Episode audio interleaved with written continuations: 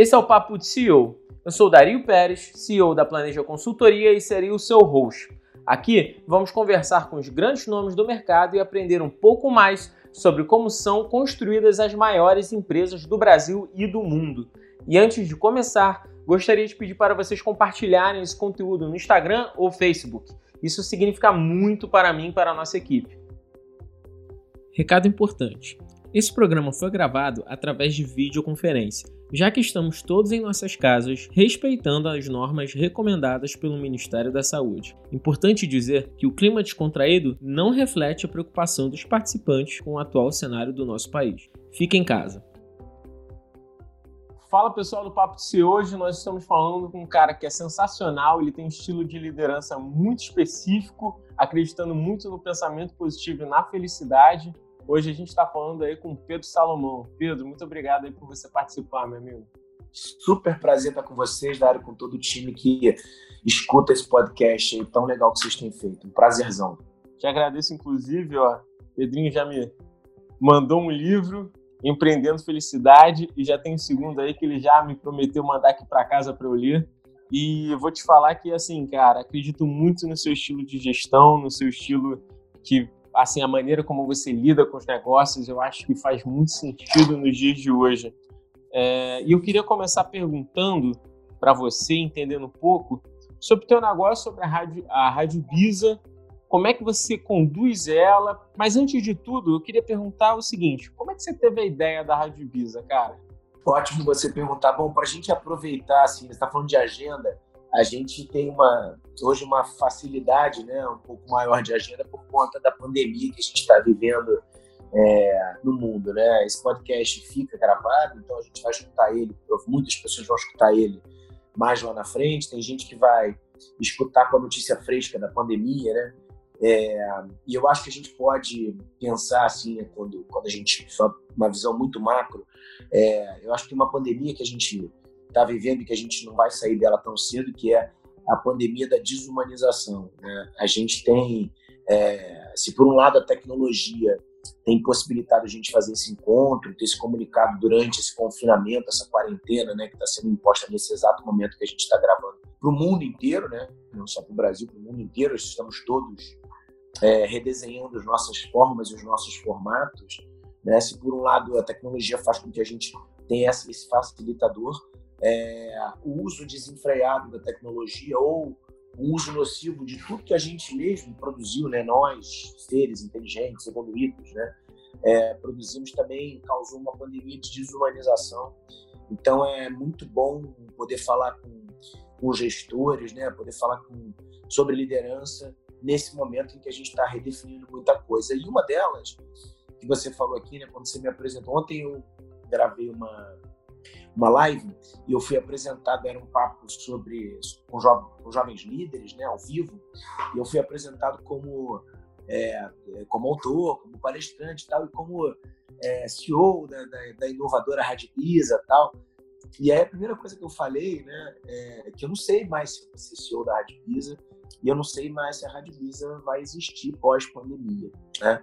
É, então, comecei pelo final, mas vou explicar eu vou chegar no final falando do começo. Né? A gente surgiu, a, a Rádio Bisa surgiu há 13 anos atrás e ela surgiu de um olhar muito humano sobre o comportamento. Por que, que eu estou começando dessa forma, assim, nesse papo de show? Porque é, a gente está num momento atual em que eu recebi algumas, várias mensagens de jovens dizendo, ansiosos, e a ansiedade é o tema do terceiro livro que está sendo feito, jovens ansiosos dizendo que de repente, é, pô, Pedro, eu queria muito avaliar se essa é, é, é a oportunidade de eu criar uma startup, se agora está nascendo a próxima startup que vai dominar o mundo, se é um momento de grandes ideias, né?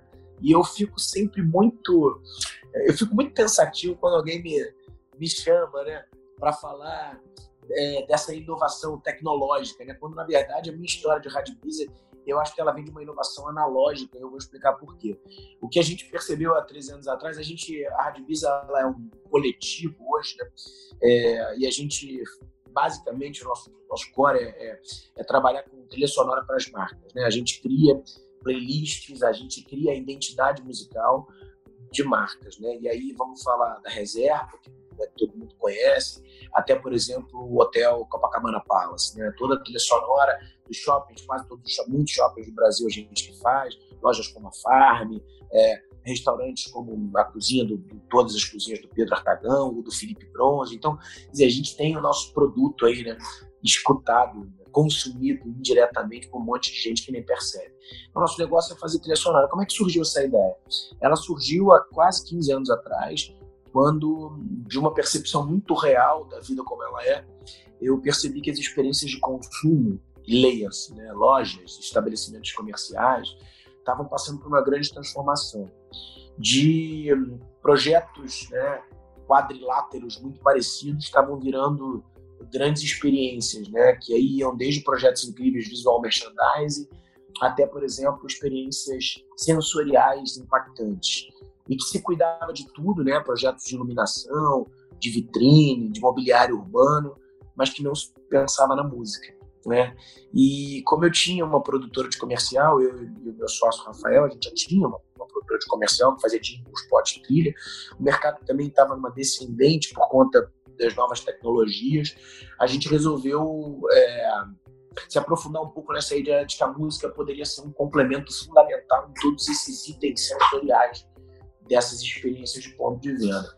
E aí, cara, foi muito engraçado, porque a gente foi realmente engraçado e divertido, porque a gente surgiu com, com essa coisa de ter uma ideia né, inovadora, vamos criar a primeira empresa de música. Aí a gente foi ver que era do mundo, que ninguém tinha feito isso no mundo. Né? Aí a gente falou, porra, a gente tem uma ideia foda. Aí a gente foi conversar com o mercado. E, cara, todos os nossos gurus, né, que são nossos amigos e gurus até hoje, disseram que era uma merda. Né? Nossa, não vai dar certo, imagina.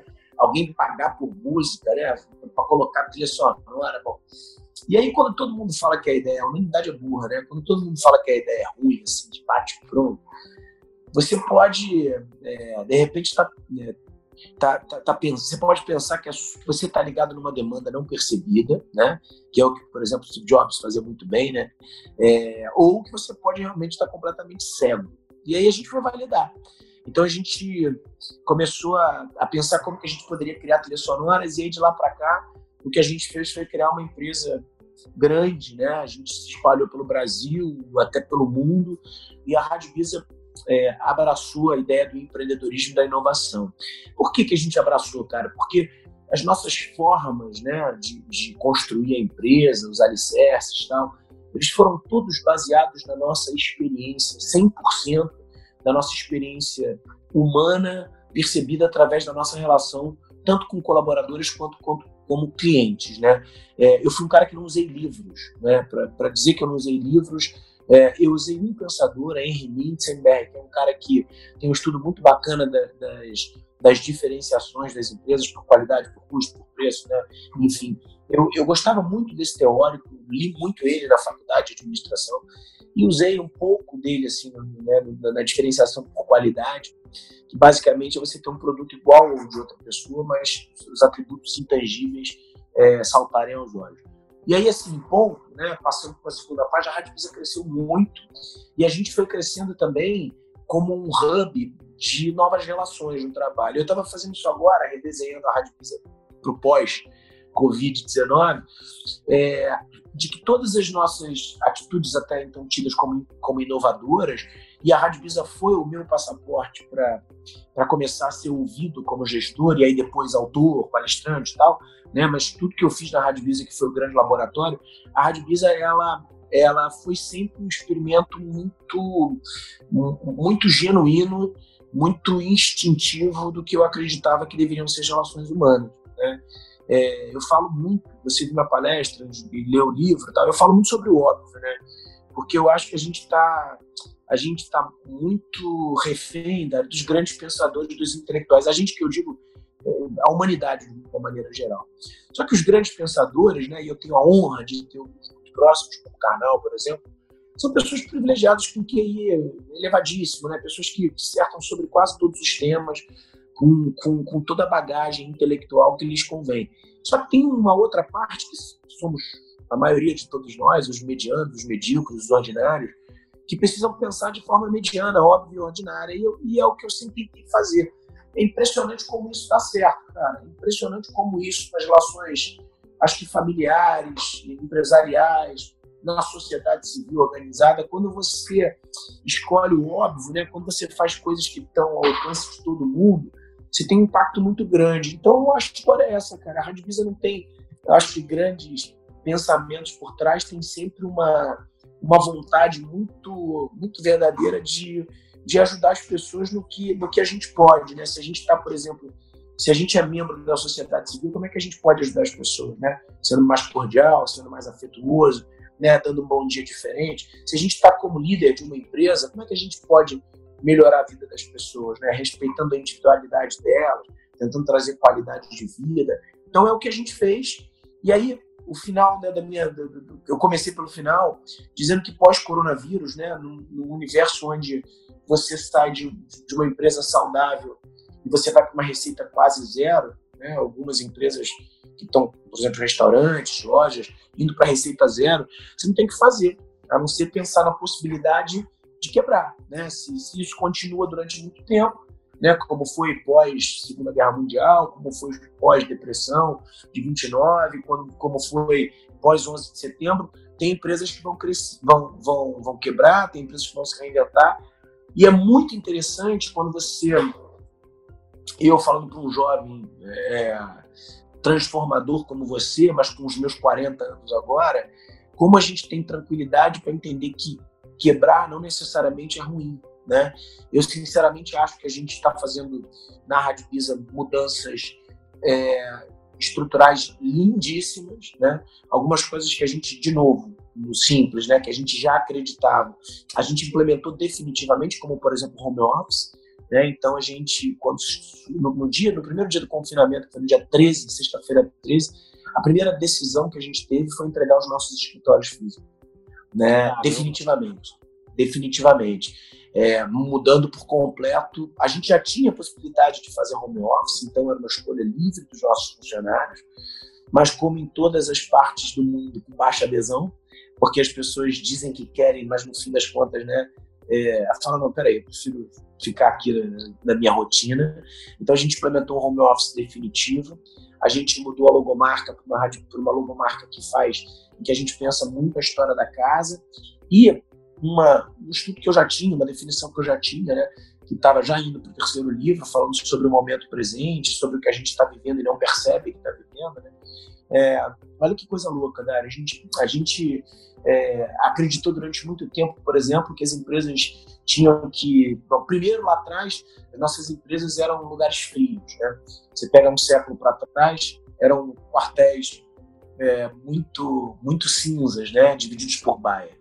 Depois a gente entrou numa era onde as empresas fizeram ambientes incríveis e convidaram seus colaboradores para experimentarem esses ambientes incríveis que no fundo, no fundo, não eram seus. Né? Muitas vezes eles eram dicotômicos o ambiente onde a pessoa vivia. Será que não está na hora das nossas empresas criarem ambientes incríveis é, dentro da casa das pessoas para elas trabalharem? Será que em vez de eu gastar uma fortuna para criar uma sede incrível, eu pegar metade dessa fortuna e investir na casa das pessoas eu não vou estar, de repente, atendendo, por exemplo, as, as necessidades básicas da pirâmide de Maslow, né? criando ambientes incríveis para os funcionários trabalharem dentro das suas casas, consequentemente, tendo mais qualidade de vida para cuidar dos seus filhos, né? gastando menos tempo no trânsito, sendo menos poluente, podendo ter, em vez de gastar uma grana com ticket de refeição, ter a consultoria de uma nutricionista para ter uma alimentação balanceada. Será que não é o momento da gente fazer uma transformação mais contundente como empresário? É o que a gente está pensando aqui na Rádio Bisa, se a gente sobreviver. É o que a gente está montando como, como projeto presente, né? nem é futuro, presente de, de existir.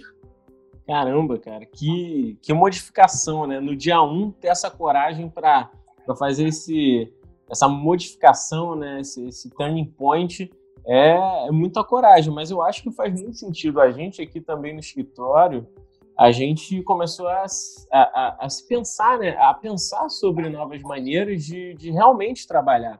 A gente tinha um home office aqui também, é, mas a gente trabalhava de uma maneira é, é, muito flexível, não tinha nenhum tipo de incentivo para o home office, era uma coisa meio solta, né? E agora que a gente teve que se adaptar rapidamente, a gente viu que fez muito sentido. E o nosso escritório, é, ele, é, ele é grande, sabe? São 220 metros quadrados no centro e a gente fica pensando, cara, será que a gente precisa disso mesmo? Será que eu preciso pagar aí uh, algum esse, esse volume de dinheiro no final do ano, né? A gente fez a conta agora com meu sócio antes de entrar nesse podcast com você, o, o Pedro, e a gente estava pensando, caramba, cara, olha o volume de grana que a gente está botando num metro quadrado e que a gente poderia estar tá investindo em pessoas, investindo em marketing, investindo de repente é, em alguma coisa. Engraçado que você falou aí sobre o espaço de trabalho dentro da casa. A gente, inclusive, ficou pensando: caramba, a gente acabou de comprar móveis. Poxa, mas e esses móveis? Cara, a gente podia mandar esses móveis para casa das pessoas, porque elas vão utilizar aquilo e talvez seja muito mais benéfico e vale o custo-benefício, né? Então, realmente, assim, é, o mundo não será como antes, né? Ele definitivamente você definiu bem, o mundo não será como antes. E, eu acho que isso é uma coisa muito presente. E legal você assim abrir isso para a gente de como você está repensando, remodelando o, o teu negócio, porque é, é, bom ver isso, né? Muita gente vem aqui e fala não, tá tudo tranquilo, as coisas são bem bem de boa e na verdade a gente tem esse desafio e tem que ter essa maturidade de repensar sempre, né? E eu acho que é isso que faz o empreendedor ter sucesso. E, e, tem uma coisa que é que você falou que faz muito sentido. É, primeiro que a gente está redefinindo, aí já entrando muito no meu, num dos meus temas proprietários, dos meus olhares é, pessoais sobre, sobre alguns temas, que é, é, esse, olhar, esse novo olhar da liderança. Né? O meu, o meu o Líderes, o segundo livro, né, que foi que eu tive a honra, imagina a alegria de ter finalista do, do Jabuti no ano passado, né? É, líderes com Y e com Z. É, um, uma das construções da ideia de liderança, é, que é, acho que é muito trabalhada hoje, ainda bem, é o conceito de vulnerabilidade. Né?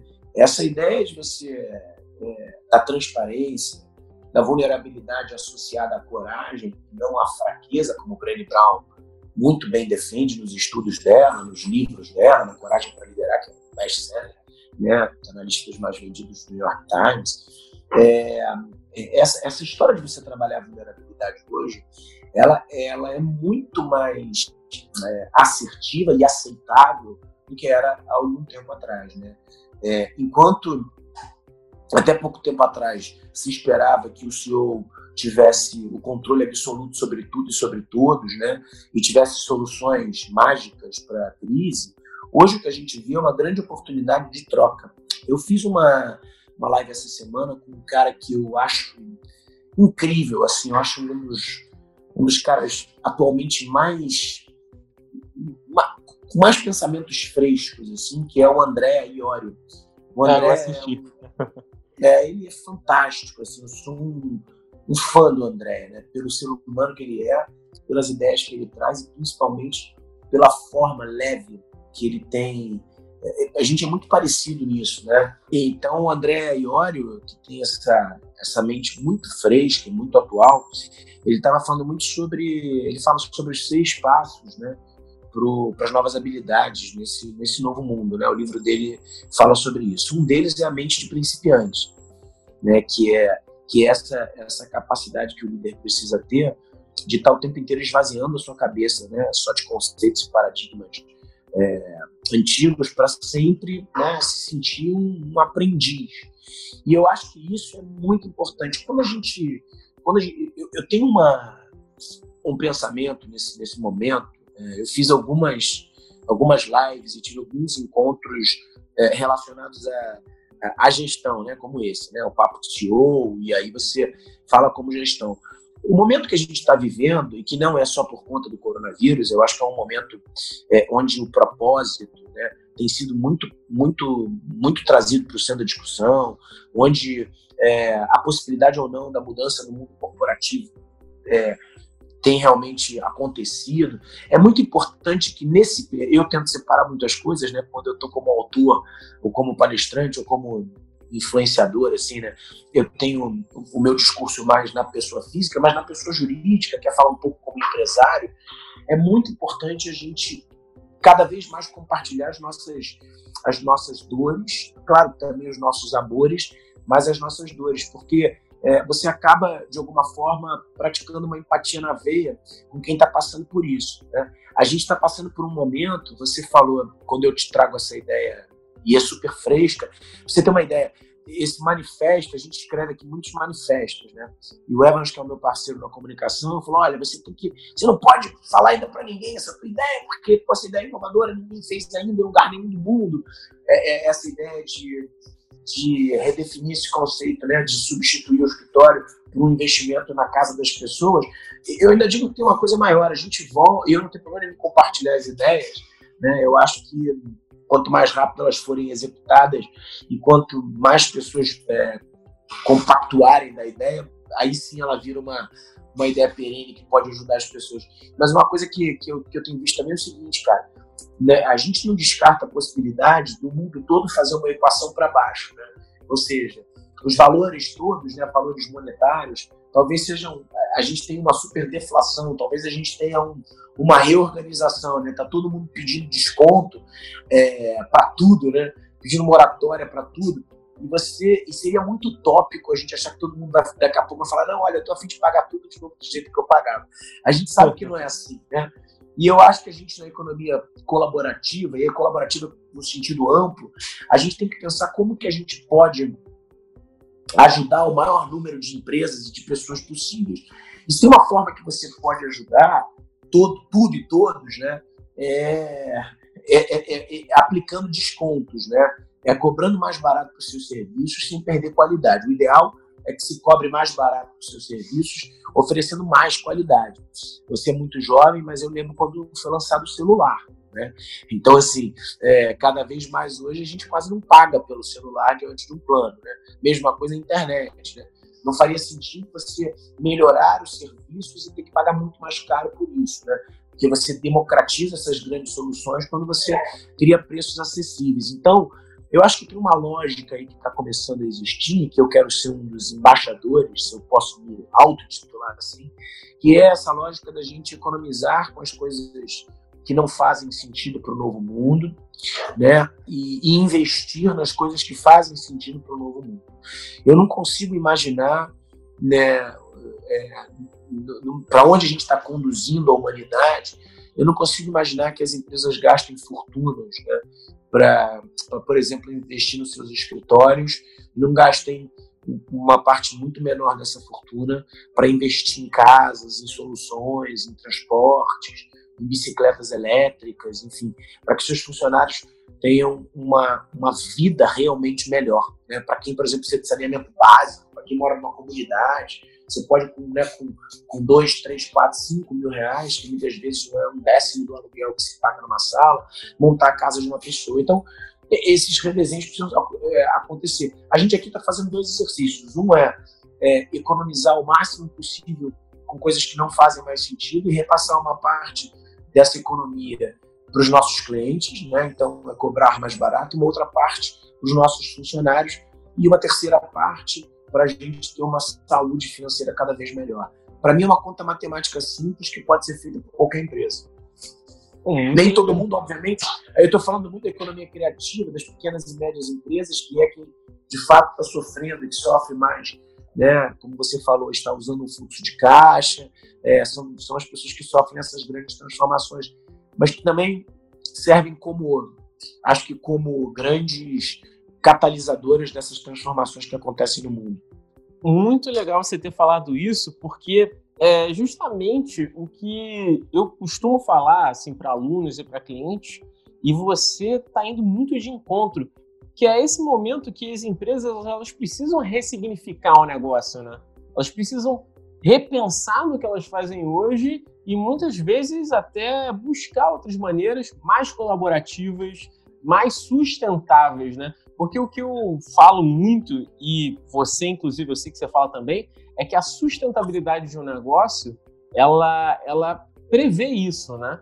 E se você agora está passando por um problema, por uma adversidade, talvez o seu negócio não era tão sustentável como você pensava. E aí é uma oportunidade de você rever alguns pontos para você conseguir equalizar. E essa economia colaborativa vai muito de encontro, né? Eu tô com um cliente agora que ele tinha um escritório, uh, ele, ele trabalha com servidores, ele é um pouco ligado à tecnologia, ele trabalha bem home office, mas ele precisa de um espaço físico.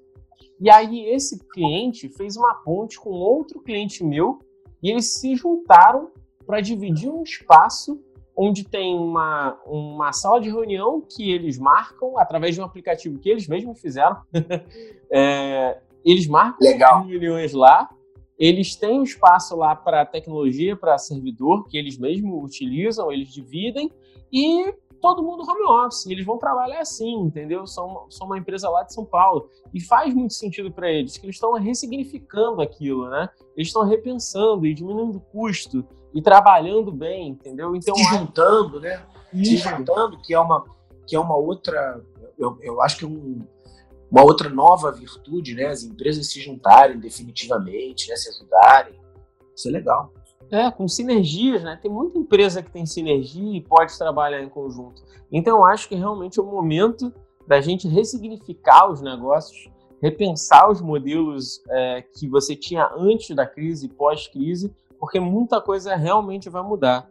E uma coisa que eu acho interessante e que você fala pra caramba é que tudo isso tem que vir com positividade, né, cara? Tudo isso tem que vir com muita felicidade, com, com muito gosto Lógico. no processo, e que eu acho que isso faz a diferença.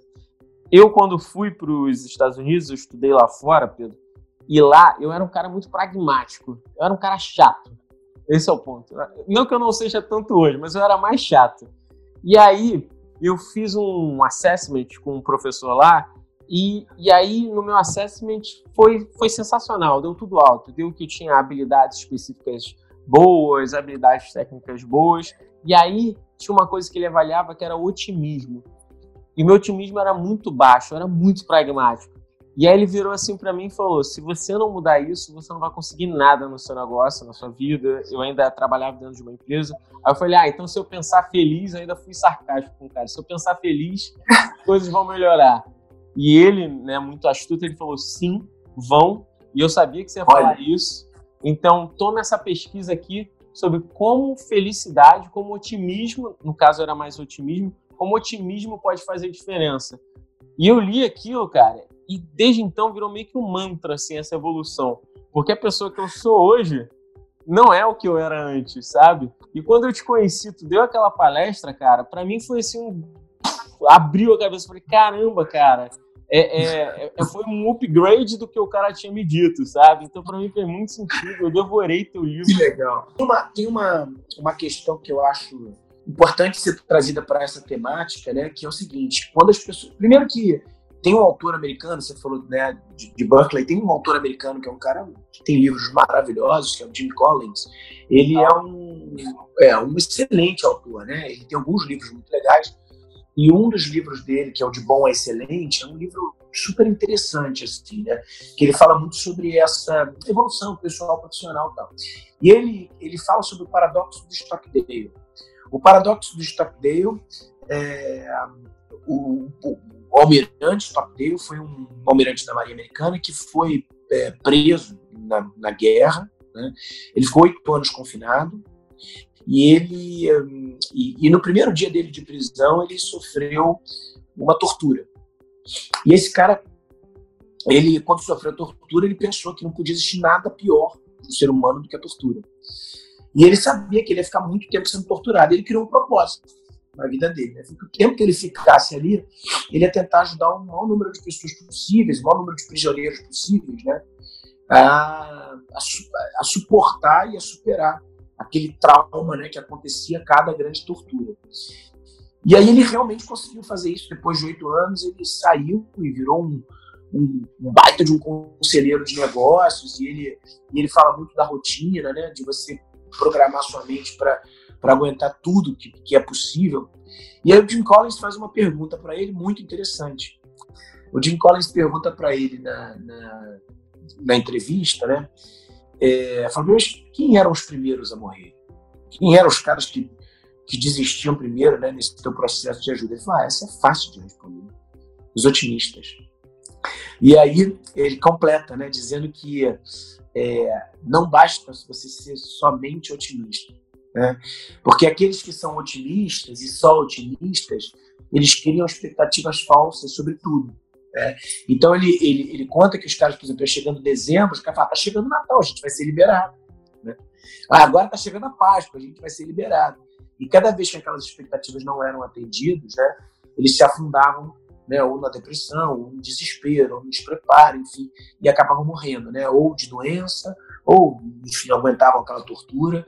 E aí é, o paradoxo Stockdale fala justamente sobre isso, né, que você, você deve ser otimista, mas você precisa alicerçar o seu otimismo nas suas ações.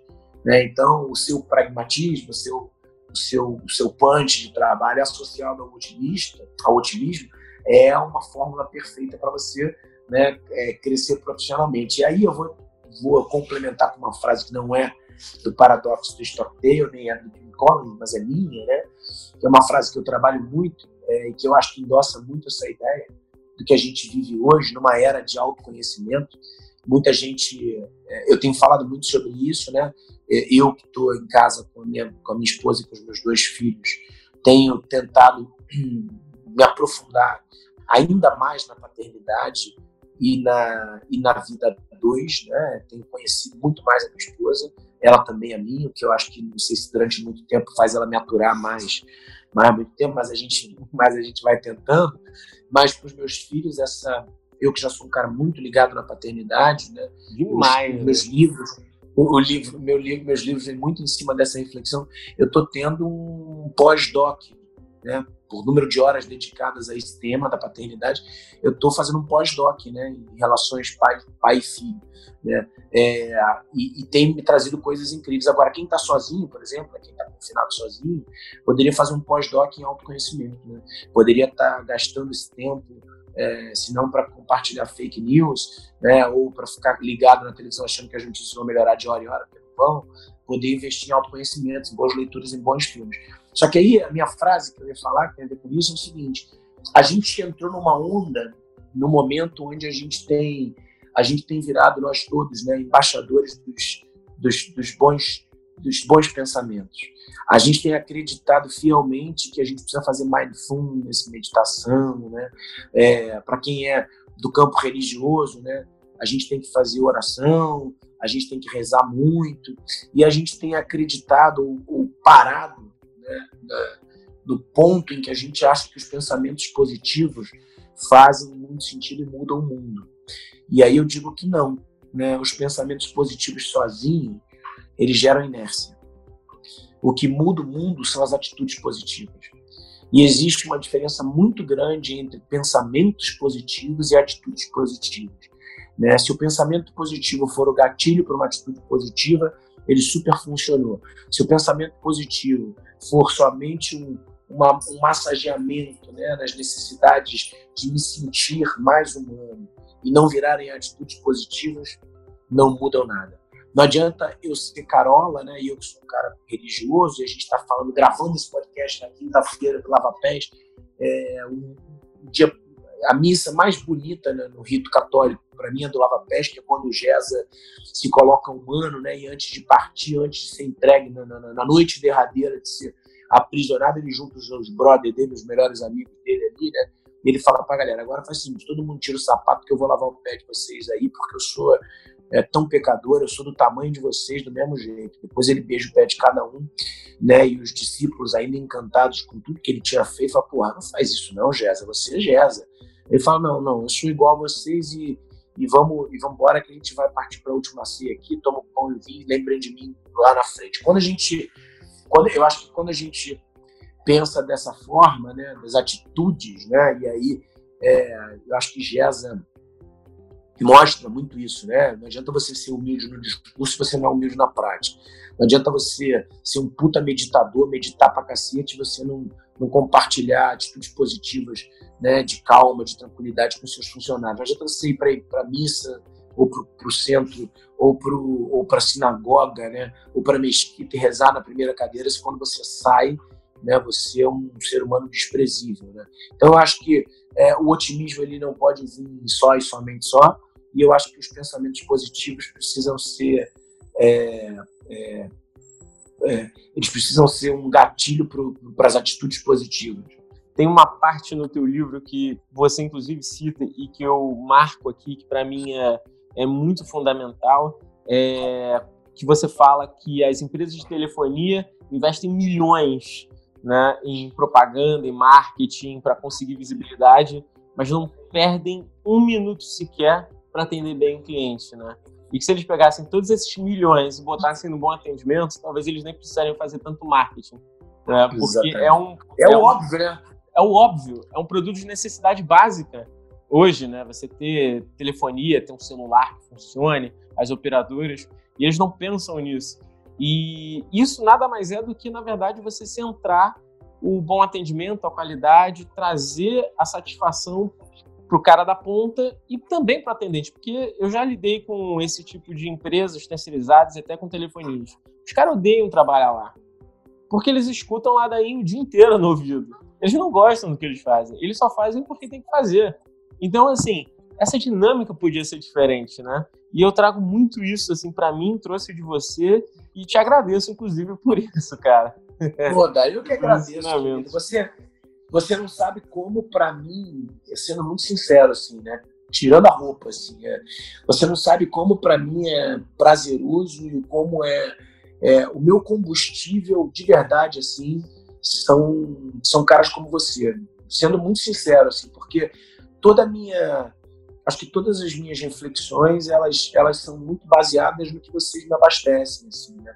jovens incríveis transformadores que me dão a honra de, de de me seguir, de, de, de alguma forma compartilhar os meus, os meus pensamentos, né? A grande validação é feita por vocês, porque quem está mudando o mundo são vocês, né? Por mais que eu, eu, eu acho que meu, as minhas falas falam, é, elas se comunicam com todos os tribos, né? Assim, porque é, eu sou um cara muito apaixonado pelo comportamento humano em todos os em todos os níveis, mas o endosso, né? Porque quem vai continuar, quem vai seguir com esse mundo aí, né? o líder, os líderes, né, do, mundo que os meus filhos vão viver, não vai ser eu, né? Vai ser você, assim. Meu filho, com 18 anos, é bem provável que meu filho queira escutar você. é, e fale, papai, já cansei de te escutar. Então, eu acho que a gente retroalimenta uma, uma, um ciclo de, de sabedoria, de novos conceitos aí, um escutando o outro. Eu te agradeço pelo convite, pelo carinho, pela paciência de escutar as coisas que eu tenho para dizer. Eu que agradeço. Pedro, até uma próxima. Muito obrigado. E a gente vai se falando. Vamos nessa. Tá bom, irmão. e uma coisa importante nesse momento, assim, né? No momento de confinamento, mesmo que a gente escute isso pós-confinamento, a gente tem pessoas que continuam confinadas para sempre, é, por conta de questões que muitas vezes a gente, é, assolados pelo vírus da cegueira seletiva, né, a gente não consegue perceber. Muita gente torcendo para sair da quarentena, achando que o mundo vai mudar. E eu não acredito que esse mundo muda se a gente não se curar dessa cegueira seletiva que não faz a gente perceber que tem pessoas confinadas definitivamente por conta da violência doméstica, gente confinada porque é, porque os seus, os seus netos, sobrinhos e filhos não vão vê-los, né? Gente que está abandonada em asilo, gente que não sai de casa por conta da falta de acessibilidade, gente que não tem casa para ficar confinado. Então, achar que o mundo vai mudar porque a gente vai sair do confinamento melhor, é, não sei se a gente não tiver a capacidade de enxergar tantos outros confinados. Né? E uma mensagem final é que tudo passa. Assim, né? Se a gente está ansioso agora, se a gente está tenso, se a gente não sabe o que vai acontecer, tenham a certeza absoluta que isso vai passar. Mas também tenham certeza absoluta que o que também vai passar é o que a gente fez ou deixou de fazer com esse tempo que passou. Então, vamos mãos à massa, né? vamos arregaçar as mangas e vamos fazer alguma coisa é, transformadora nesse período e em todos os outros que a gente tiver para viver.